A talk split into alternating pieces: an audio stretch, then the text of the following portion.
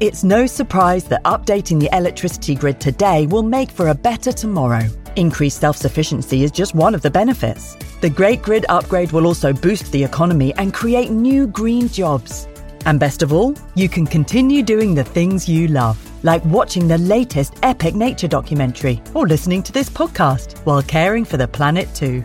Find out more at nationalgrid.com. It takes a lot of hard work to make it look easy. This Mother's Day, Duluth Trading Co. can help you give her something that keeps up. Whether you prefer to shop online or in store, Duluth has a motherload of gear, goods, and gifts to keep her comfortable and capable, no matter what needs doing. With Duluth's problem solving details and legendary durability to boot, you'll finally be mom's favorite again. Check out DuluthTrading.com for all your Mother's Day gifting needs. This episode is brought to you by Visit Williamsburg. In Williamsburg, Virginia, there's never too much of a good thing. Whether you're a foodie, a golfer, a history buff, a shopaholic, an outdoor enthusiast, or a thrill seeker, you'll find what you came for here and more. So ask yourself, what is it you want? Discover Williamsburg and plan your trip at visitwilliamsburg.com. Another day is here, and you're ready for it. What to wear? Check. Breakfast, lunch, and dinner? Check. Planning for what's next and how to save for it? That's where Bank of America can help. For your financial to-dos, Bank of America has experts ready to help get you closer to your goals. Get started at one of our local financial centers or 24-7 in our mobile banking app. Find a location near you at bankofamerica.com slash talk to us. What would you like the power to do? Mobile banking requires downloading the app and is only available for select devices. Message and data rates may apply. Bank of America and a member FDIC.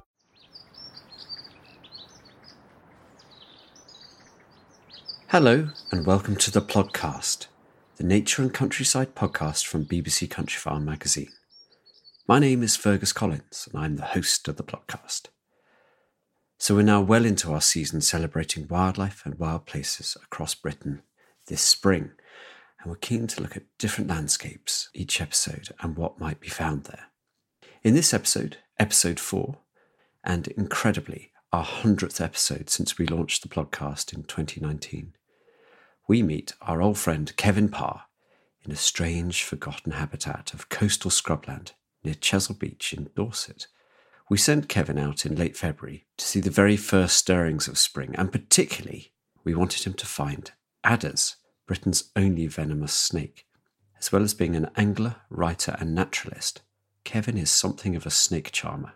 So listen on to find out how his day went.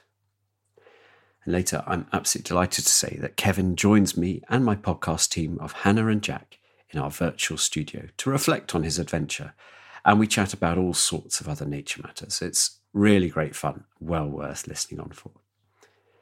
And please don't miss our podcast survey. You can find a link to it in the description to this episode.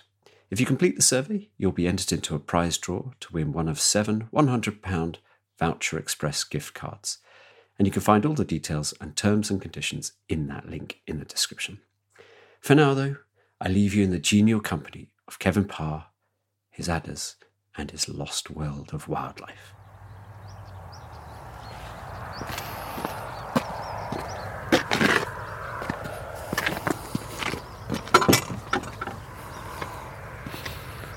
What a morning. Stone Chat getting rather excited. I'm beside the seaside.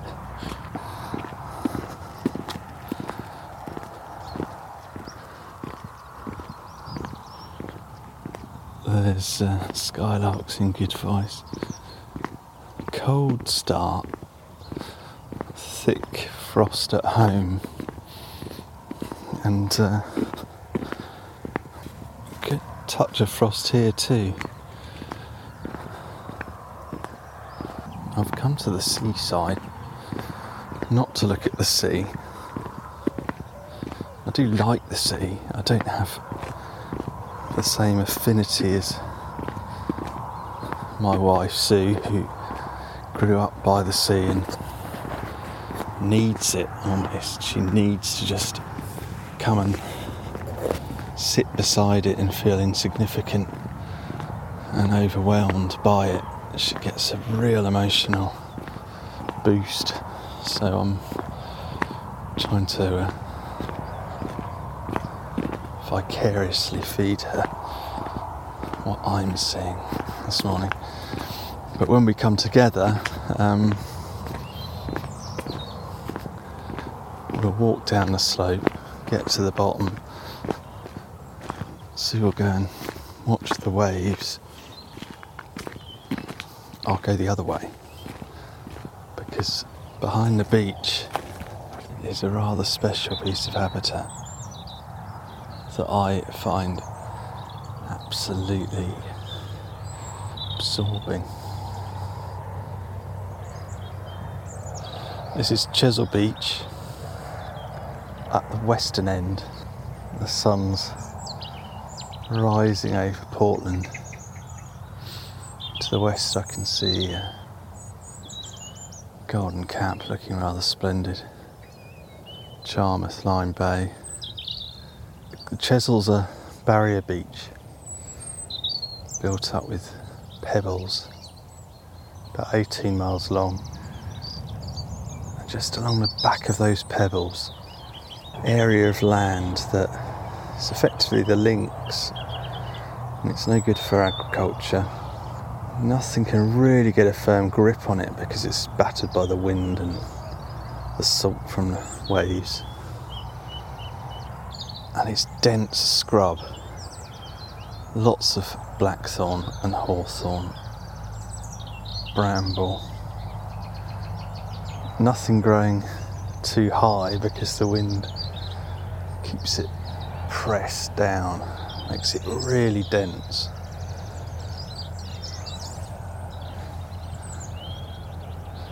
And in another month, or even less than that, it'd just be alive with migrants, wheatear and white throats and lesser white throats. But I'm not really here for the birds today. I'm here for something else. Put the uh, record on again because I've got quite a shouty Cetti's warble. Oh, no doubt. Go silent now. Linnet singing.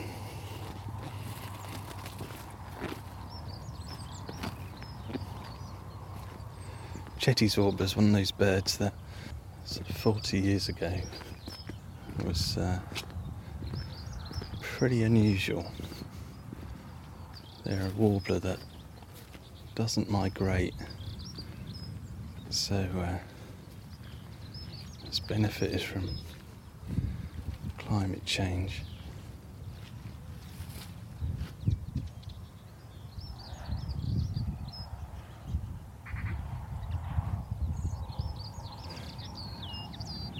A couple of linnets just nearby.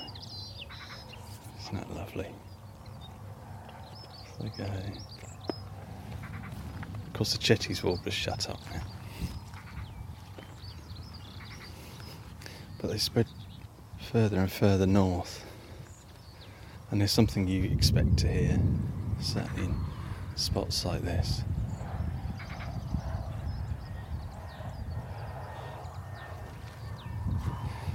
Although this one has gone rather quiet.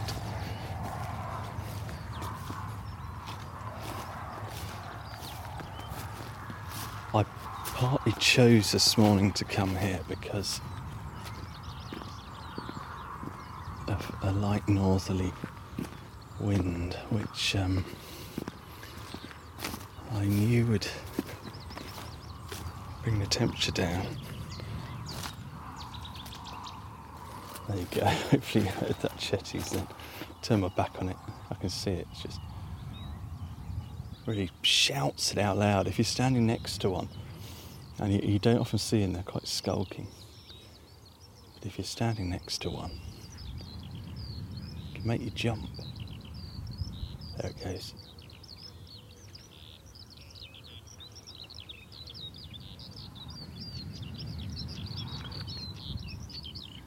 You can probably hear that stone chat just uh, chatting on top of the hawthorn on my left. And the skylark overhead, so I can see quite well.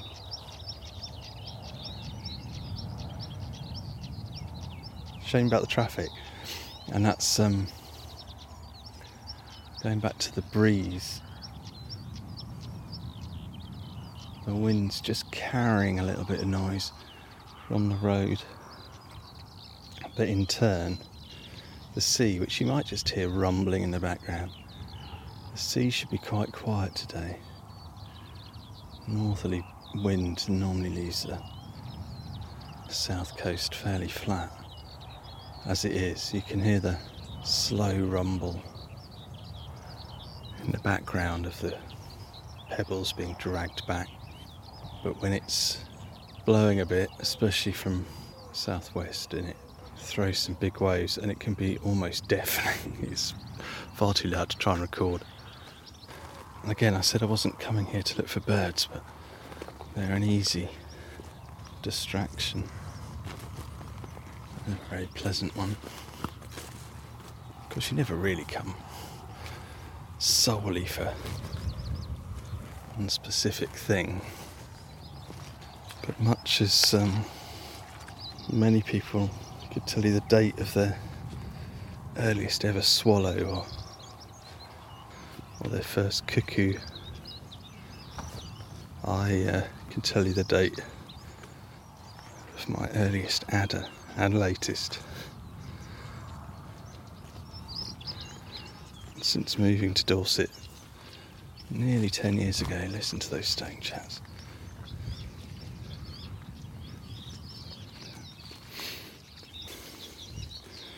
Being closer to reptiles all six species of native British reptiles. I've particularly enjoyed getting to know adders a whole lot better. I think they're much maligned or overlooked is probably more realistic.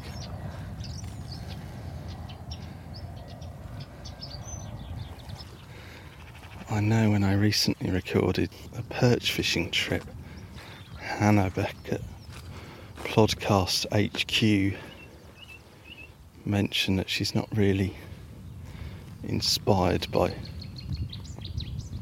cold blooded creatures. Fish, obviously, being the topic of that conversation. Reptiles, too, are cold blooded and probably Okay, so Cetti's again. Probably not inspiring Hannah, so I want to try and convey my first sighting of this year.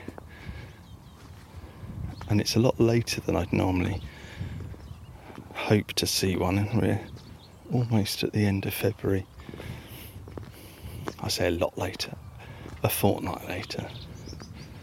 I like to try and see one by sort of mid February.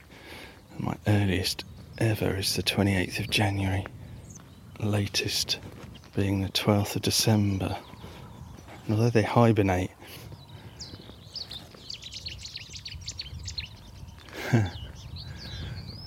it's not often you get to see a Cetti's as well as I as well as I'm seeing this one.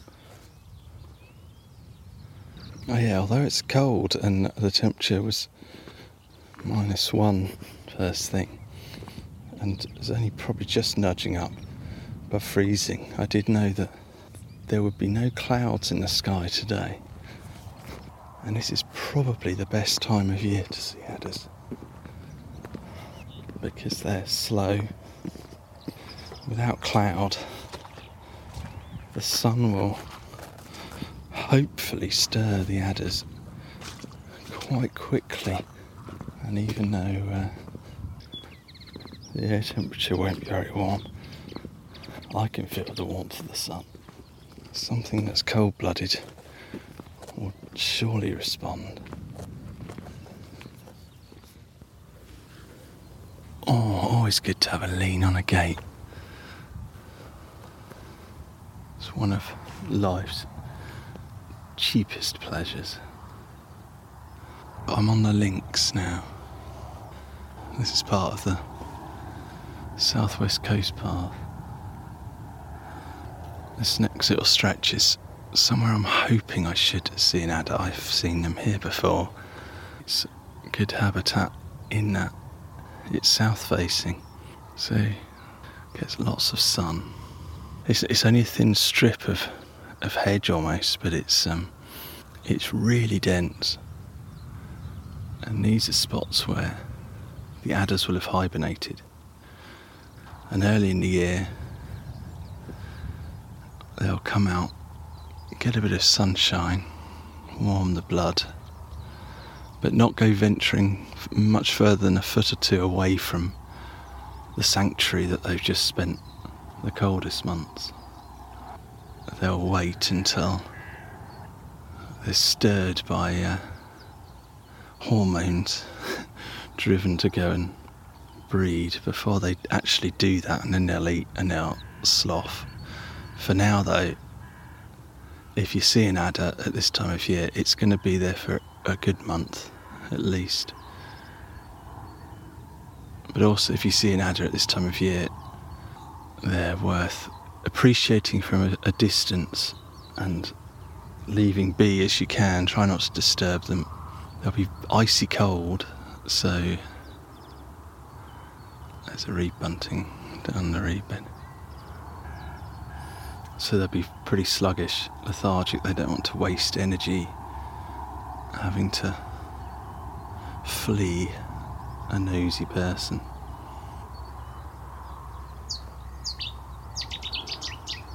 Mm, That's quite a obliging Cetti's. I'm going to start to creep along and look for likely spots. And they can vary each year, just subtle little changes, but it's a good time to start to think cold blooded. Imagine you're driven by a need to warm your blood temperature, that comes before anything else. So you want to find a spot that's dry, and adders need well drained soil, or at least areas where they can remain dry, out of the wind, tucked up, and with a really good vista, southern facing vista, where they can soak up the sun and get, get most of the sun all day. If you start to look for those spots, they're not going to be in the shade on a day like this. They are only going to be in the sun. They're only going to be a tail flick away from sanctuary, so they can just slip back in. So I'm looking for a a spot that, in my mind, if I was an adder, I could zip back into my root mass where I'm nice and safe. But in this early morning sunshine, I can get my blood temperature going. Not sure if you can hear the crows in the background. They've gone a bit quieter now. There's suddenly a kerfuffle with the crows and the gulls. It sounded as though they were upset with something, and sure enough, there was a peregrine. Crows have pursued it westward. It's a rather nice sight, and making up for the lack of snakes because um, well, I've, I've walked past all my hotspots and found nothing. One of the big concerns about adders that they're disappearing from large areas of Britain and they're not going to come back. The prime reason is habitat loss. Scrub is um, so often tidied or removed to create a different kind of habitat or to cultivate or plant trees. And the adders are, they're not pioneers, they don't travel great distances, they're not going to go and find new spots. And I think in 10 or 20 years, we're going to face the reality of them disappearing quite rapidly. I think as populations become isolated and they become more and more inbred and there's no genetic splicing going on, they're just going to dwindle.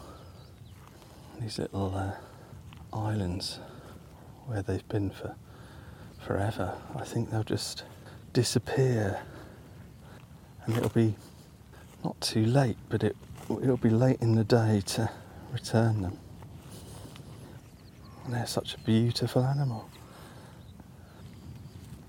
My parents moved house about five or six years ago and had all of our old school books and things in the loft, most of which was cleared, and we, we went and each of us kids went and had a look through and kept anything we'd like. And I found a school book from when I was six.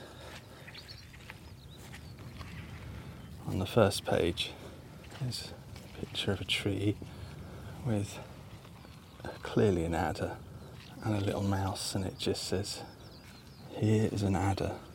It is after a dormouse. Two O's in door, of course. And then later on, I found another book. That's probably 10, and a picture of badgers, and one of the badgers busy eating an adder.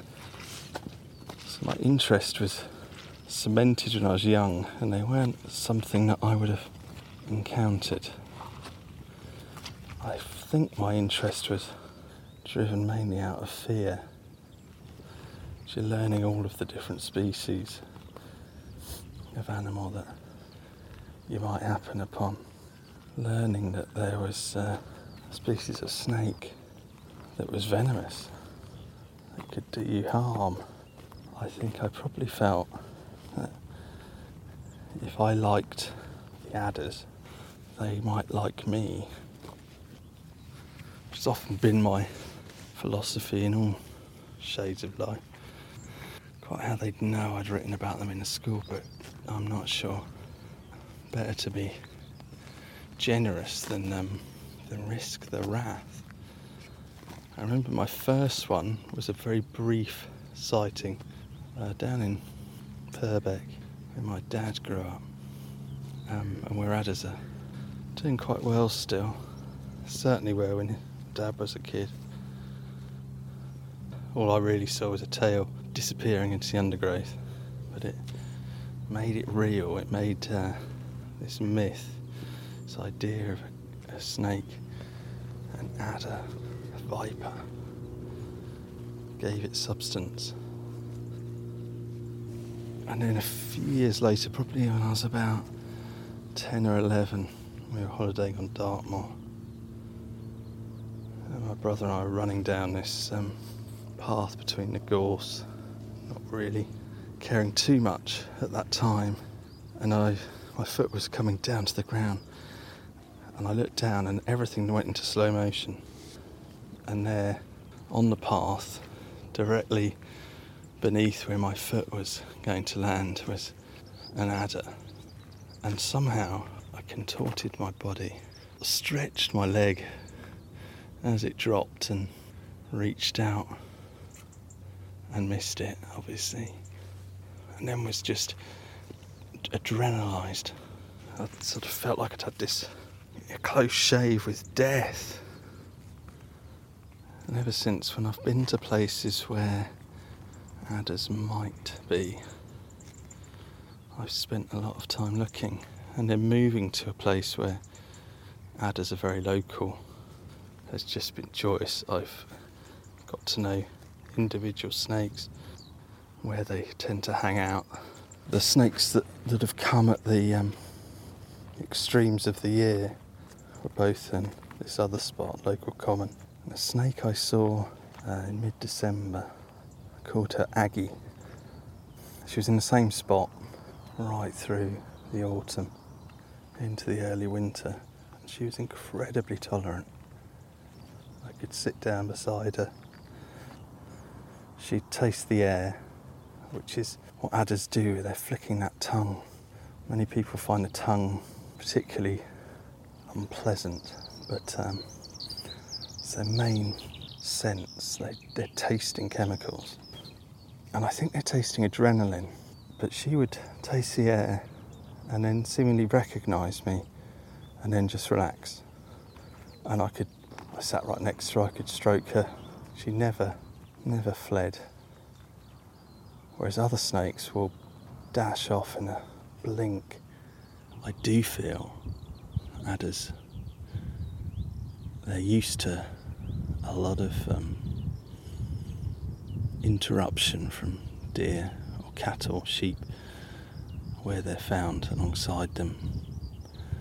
And that they'll stay put whenever they can. They're not going to move if they don't have to. If you just stay relaxed, don't breathe through your mouth, nice slow breaths through your nose, I think they'll sense a lack of an adrenaline, a lack of energy that would come from a predator. They might just find this benign presence and think, yeah, okay, I'll, I'll, uh, I'll sit it out probably can't see me, probably isn't interested. That's my theory, anyway.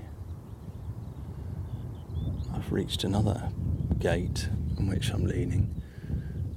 I can see a little strip of gorse in the next field, and if there isn't an adder there, I'm into eating hat territory. I'll go and have a look.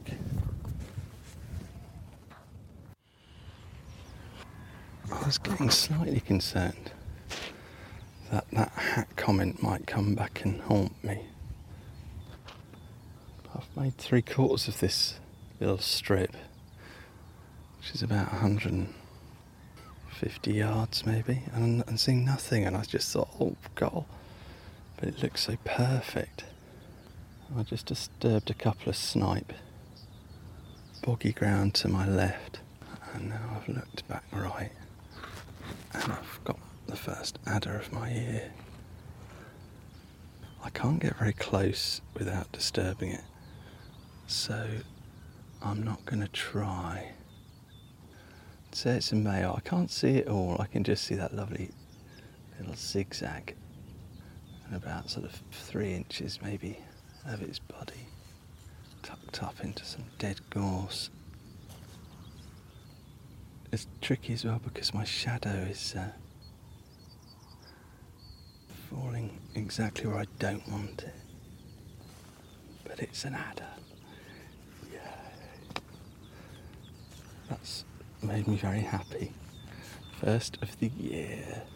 Yeah. No need to eat hats. Thank you to the snipe for just taking me a couple of steps away from the gorse. And now I'll try and uh, find another and get a better view and describe it a bit, a bit more fully. That one I just don't want to. I can't get close without moving, without it moving. I don't think. I'll leave it be. Gone for a change of tactic because my shadow's quite long and falling so perfectly in the wrong place. So I'm walking further away and using my binoculars, which is a very good way of looking, as I've just discovered. Of there's a spot here. I've got a line of gorse, and there's just sort of a little cut into it, almost. Maybe it's once a fox run or something. There's two adders coiled up together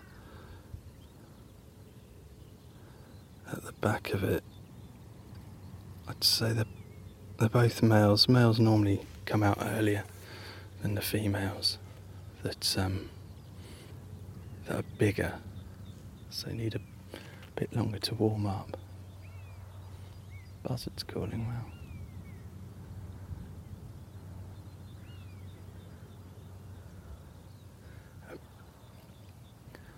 Generally, the females will have the zigzag will be slightly less dark and the background colour is more brown. Whereas a male will have a darker zigzag, quite a silvery body behind. But there's a lot of variations. You'll get very dark adders, melanistic, which I don't see. I've only seen one along the coast. Actually, I've seen more elsewhere. They look incredible, glossy. When the sun's on them, you'll get this sort of blue sheen coming back. It's incredible. But if I could pick a spot, the, the first adder was in a, a spot I wouldn't have expected, but if I could draw a spot of where an adder would be at this time of year, it would be here. And it's so good, there's two. They're not big. Um, typical sort of male size, maybe smaller one. I guess it's hard to tell because they're coiled up together. I guess it's sort of 18 inches, maybe. The other one looks a bit bigger, 20 inches long, which is a fairly typical size. They, they're not big snakes. Female might reach 30 inches. Talking inches, I should be talking centimetres. I think 80. Is that 80 centimetres? Maybe. That's as bad as big as they'll get. They have been recorded larger, and they'll grow bigger elsewhere. I think in Scandinavia they've been recorded considerably longer. I wonder if that's because they can hibernate more consistently when the extremes of weather are more consistent. Perhaps that aids their metabolism, lets them live a bit longer, get bigger. This one now, I, oh, these two, I'm going to try and get a photo off, so I'm going to switch this off.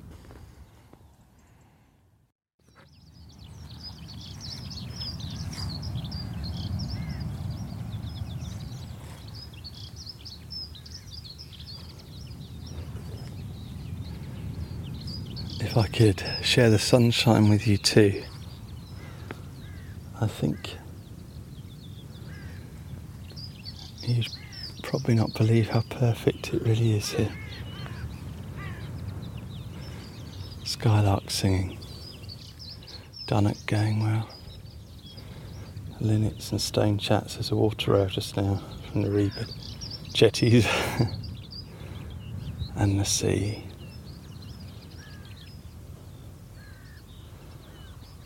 And curiously, I've walked back and checked all my normal hotspots and seen no more adders.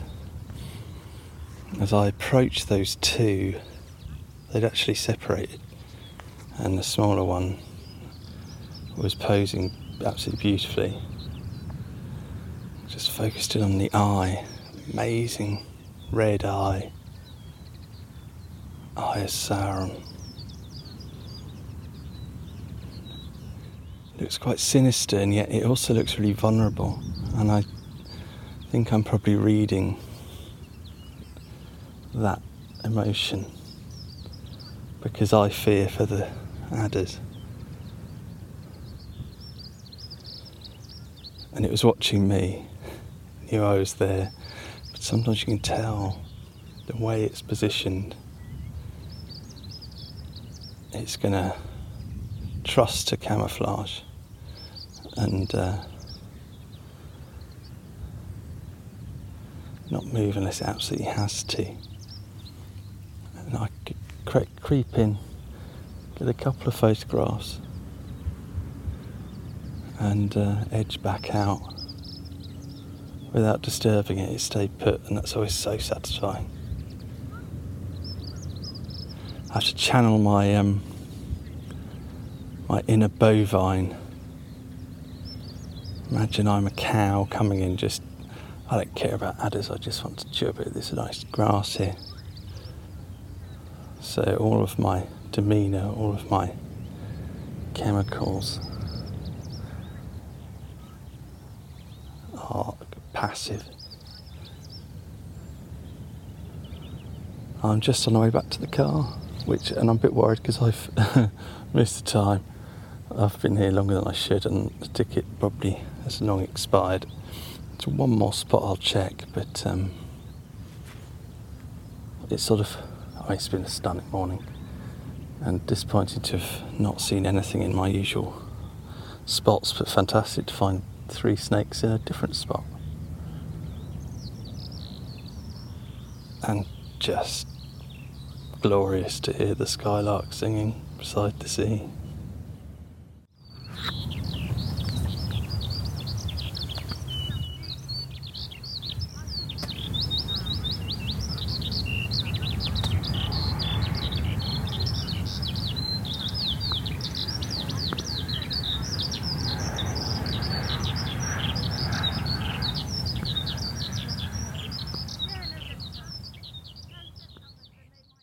So that was the fantastic Kevin Parr taking us on a lovely trip to the Dorset coast to meet some adders. However, what a joy it is. And for a first time ever on the podcast postback, we've actually got Kev in our studio with our regulars, Hannah and Jack. Kevin, welcome. How nice to see you. Thank you. Thank you for having me. And nice to meet you all. And well, quaint, of course.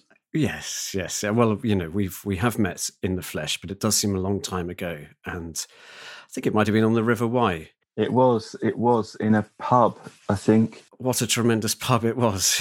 it was. And it was a different time of year. It was, in fact, it was almost, it would have been October and, and it was a very different time and it was quite a bit wild and windy and it was one of those pubs where you're very glad to get inside it, and then it feels very solid against the sort of dark and stormy night. And you guy, you and Chris Yates, the fishing fisherman and writer, you were off catching some wonders on barbel and chub with a with a target. But um, I'm really glad I found some sort of fish with, and Hannah's looking blank. yeah, fish, fish again. Don't mention the chub as well. They, they they've got a bad rap around here. Not the tadpole munching chub. chub. Yeah. So that's that's another tale. The, the, the chub is now swimming free in uh, in the River Usk. He's probably been munched by a heron or something like that. That's, yeah, uh, the the story. But Kevin, it's great to have you along. Um, we have lots of. it's really. I would love to see an adder, but you seem to have plenty of reptiles around in Dorset. You're all, you're always tweeting about grass snakes in your compost heap. Um, how, how, do you find these reptiles? What's what's going on? I I think like a reptile, but rather like I think that comes a bit from fishing as well, where um, I it's good to think like a fish in order to catch a fish, and by doing that, you're forgetting that you're you've got to forget you're warm blooded and think like something that's cold blooded, that's more reactive to its environment than we are. It, can't necessarily choose where it wants to go. It's dictated by temperature and and uh, conditions, and and then your whole metabolism, your whole behaviour is dictated by your body temperature rather than you know what might actually be happening around you. I mean, we're very lucky here. I've got grass snakes coming out of my ears almost. Um, I've had them in the garden on my I, I can confirm this. I can confirm this. looking looking at you on, on, on, through the power of Zoom, they're literally untangling themselves. I could I could go and fetch one now very easily um, and bring it to show you, but I won't. But um, but yeah, we so grass snakes I'm very lucky with, and um, we're in a good part of the country for adders and for all six native reptiles, which obviously um, I live down in Dorset, so the Dorset heaths are the best place for smooth snakes, certainly, and sand lizards, um, where they're quite common. It's very odd when you go to certain spots and um, and yeah, suddenly realise that these incredible rarities, which are so uh, so, so, local in their distribution and just a handful of sites, but where they are, they're incredibly common. It's very weird. But, but, but back back to adders briefly. Have we missed adders for this year? It's still a good time. Um, they're just starting to move now. I think um, I had a walk this week and I found a couple of skins um, on the local common. So they've See, I find I find skins on the local common, but that's a totally different thing. yeah, we have you know a different class of inhabitant on our commons here.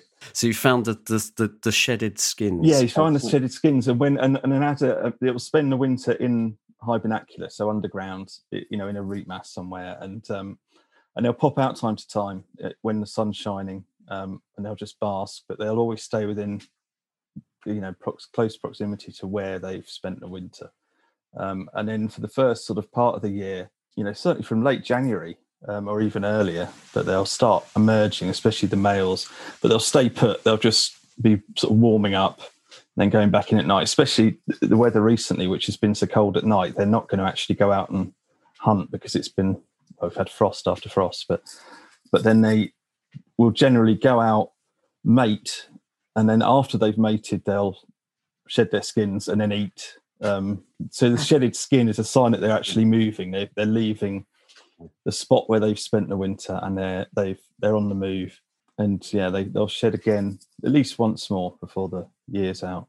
Is that because they're growing, or they just Wear out. exactly, yeah, yeah. They, they're growing, and, and the skin, and it's amazing. The whole thing comes off, and, and you can find skins. In fact, I should have grabbed one because I found there was a grass snake skin, a, a perfect one I found earlier, just um, over by the compost heap.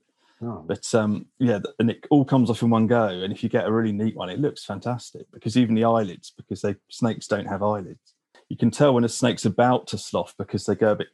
You can see the sort of you know it's almost lifting, like it, it's looking dry, and they're really blind. Then and you can you know sneak up on poke them. yeah. Yeah, absolutely. Oh.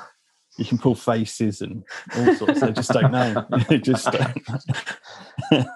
I, I took my son adder hunting on uh, the weekend. We didn't in a in a good local spot in the Brecon Beacons. I must confess, I've never seen an adder in the Brecon Beacons, though I, I'm told they're here in good numbers. We didn't find any, but he was quite nervous about being bitten. I mean, for the purposes of you know, reassuring people, very few people get bitten by adders. They do, and um, and adders are so shy naturally. Um, they will disappear at the first opportunity. Um, and if you're quiet, they will stay quiet. They, the last thing they want to do is bite bite you because that's their last line of defense. But also, they don't want to waste venom because um, if they, you know, if they lose waste all their venom in in something that they're not going to eat, then they've got nothing to to catch actual prey with. So it's the the likelihood is it and probably is at this time of year as well when they're a bit dozy and a bit slow because their the blood's cold. They're not too quick to move, and they might someone might tread on one, or um, or more often and, and much more common is dogs Oh, right, okay. Yeah, and do, do, investigate everything with their nose. So Mm. um, they'll pop a nose in and sniff an adder, and it'll panic and, and give them a glancing blow. do But so it dance? does happen. Yeah, people and and the people are bitten every year. I've known I know a few people who have been bitten, and it's pretty unpleasant. But um, the the key is not to panic if you are, because if you start, but easy to say, but, but if you start, um, I, I knew one chap who who got bitten, and and um, he suddenly thought, oh, I need to. I need to. Right, what do I need to do? Oh, I better go to hospital. So he ran um, back to his car, and I said, "How far?" It's about a mile. Because by the time he got to his car, he'd been running and he got his adrenaline going, and the venom had gone all around his body. And he got back to his car and just sort of fell over. But he would have been okay. I mean, he he didn't need anti venom or anything. Got to hospital, but but yeah, if you should get bit, bitten, and then uh, I think probably phone one one one rather than nine nine nine, or or rush off into hospital because it could be that you just need to take it gently, and, and as long as someone's watching over you, um, but otherwise, a trip to A and E, and there is anti venom. But it is suggested as well that more people historically have died from the anti venom, or certainly since anti venom was was invented, than than possibly the actual venom itself. So. Oh, really? I think So mid of- seventies was the last fatality, so it's a very rare occurrence. Okay, so we really shouldn't get het up about adder bites. As, No, uh, and, and the saddest, I mean, the saddest of all is that there's so few adders and they're, they're disappearing rapidly. And um, so that's another reason why it's very unlikely, Mm. which is sad in itself. well, it's really desperate, desperate to see these sort of declines everywhere. Hannah, are you co- you convinced by about cold blood blooded creatures? Yes, I didn't want to be. I was like, oh, he's trying to convince me to like them, and I'm not going to. Um, but I think it was when you started talking about your looking at your old school books and looking at the drawings that you've done, and then I remembered that feeling that you have when you're a kid, where you're kind of um, obsessed by the macabre. It's like, oh, this slightly like dangerous thing is the interesting thing, and I was like, oh yeah, actually, these are quite sexy creatures.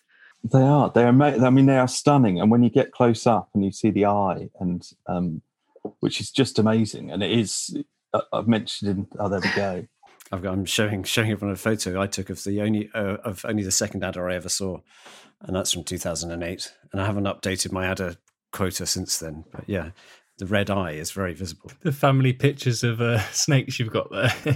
yeah, what else have you got? The, the, rest, the rest, I can't even show on audio. Just snake pinups. Beautiful animals, surprisingly small. I think a lot of people, when they do see an adder, they are surprised at how little they are. Um, a sort of you know two foot or sorry sixty centimeter snake is typical. You know that's a decent sized male, and a, a female might grow to yeah eighty centimeters, but they're not big at all. So that often takes people by surprise. Really tiddly. Yeah, yeah, that's very small. I mean, it is sad about the decline of them. Really tragic. Why, why are they? I mean, why? I mean, just on the the last bit on adders, but why are they in such terrible habitat loss? Is the big thing. They, you know, they love scrub. I think that traditionally they're sort of woodland species, but um, certainly woodland edges and just areas of we've got some decent understory and lots of cover, just scrub and, and gorse and um, in lots of places they can just hide out. And uh, whereas that's that's disappeared but more importantly those little pockets have been isolated and then the adders have hung on because an adder will live to 20 um, and so people are still seeing the snakes there whereas they're not actually breeding um, because the ones that are left have got you know the genetic line has become well too linear. So they're not able to breed um, and then they're just marooned these little pockets and then they're disappearing. And i think certainly in some of the midlands counties they're now i think three or four counties they've sort of officially extinct. Um, but i think in yeah 10 15 20 years they're just gonna we're gonna see they're just gone from vast swathes of oh. lowland britain. But they're also in decline in other places it's sort of um, other areas where um, you know where they're not so impacted by habitat loss. So they're probably impacted by climate change because they're a bit like hedgehogs, which hibernating but can't hibernate because the winters are that much milder. Um, and uh, if you wake up in the winter and you're dozy, you're easy pickings for for various predators. Um, yeah, it's a slippery slope, unfortunately. Uh, is the public too inured to sort of snakes and cold-blooded things. I think that's that's a problem, and I think there is efforts being made, and certainly the um, the Amphibian and Reptile Conservation Trust are doing what they can, but um, funding's limited, and um, and yeah, public interest. It's not quite. They're not that cuddly, which is.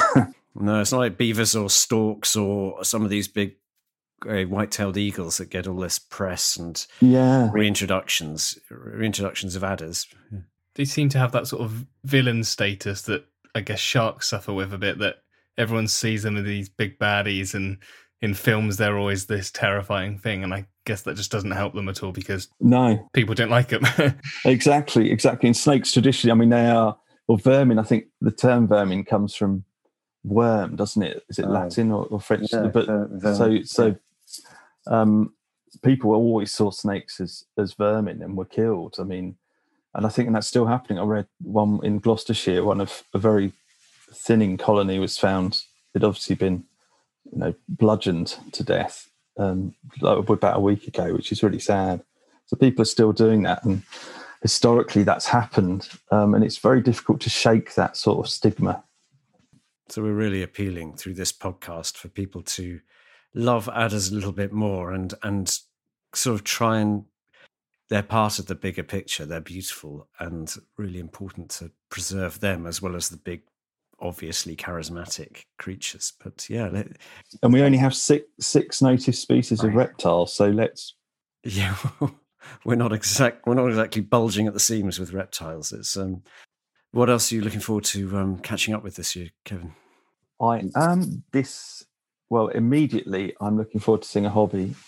Um, which we we get over the garden quite a bit, which is quite exciting. But they're fantastic birds. Um, I've just I went for a walk just before um, we did this call actually, and was a bit disappointed with the amount of birds that are out there. There's not doesn't seem to be really building up any momentum. So I'm looking forward to a sort of bigger influx of of um, migrants and um, which should come.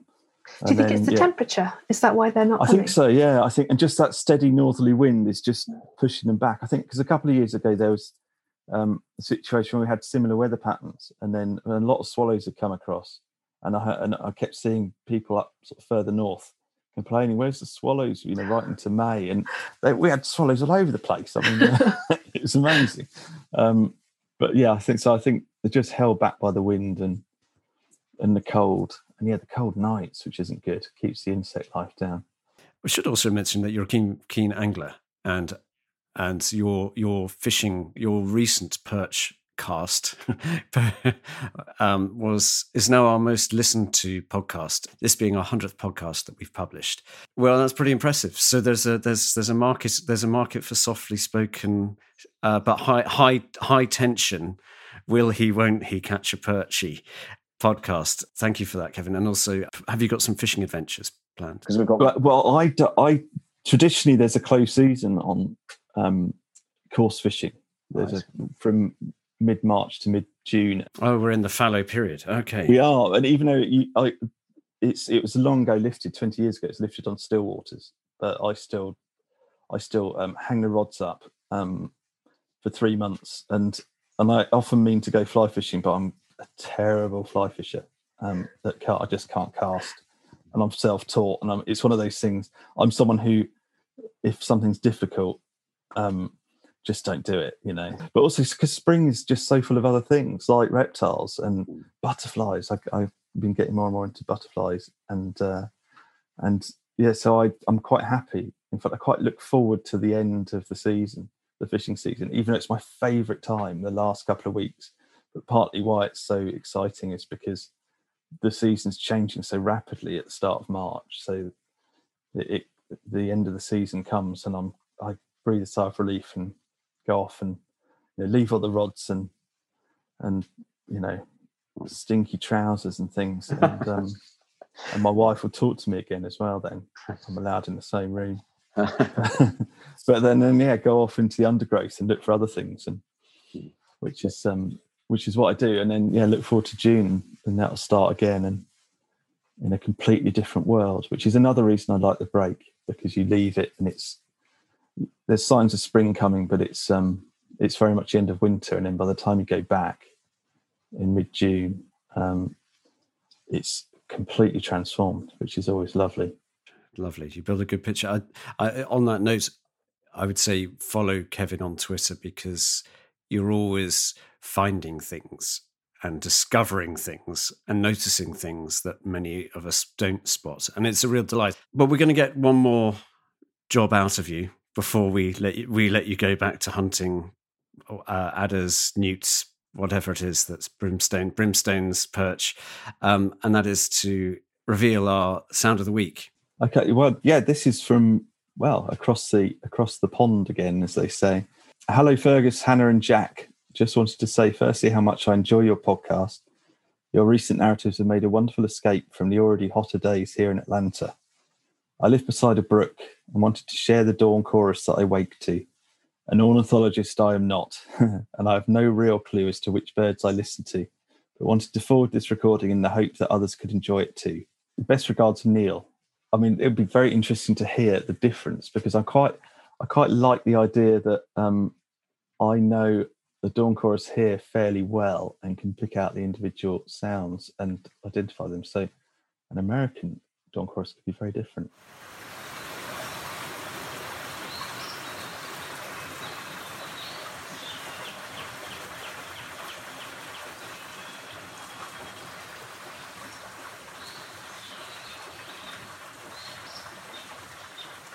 That was a lovely sound of the week, all the way from Atlanta. And thank you, Neil, for that.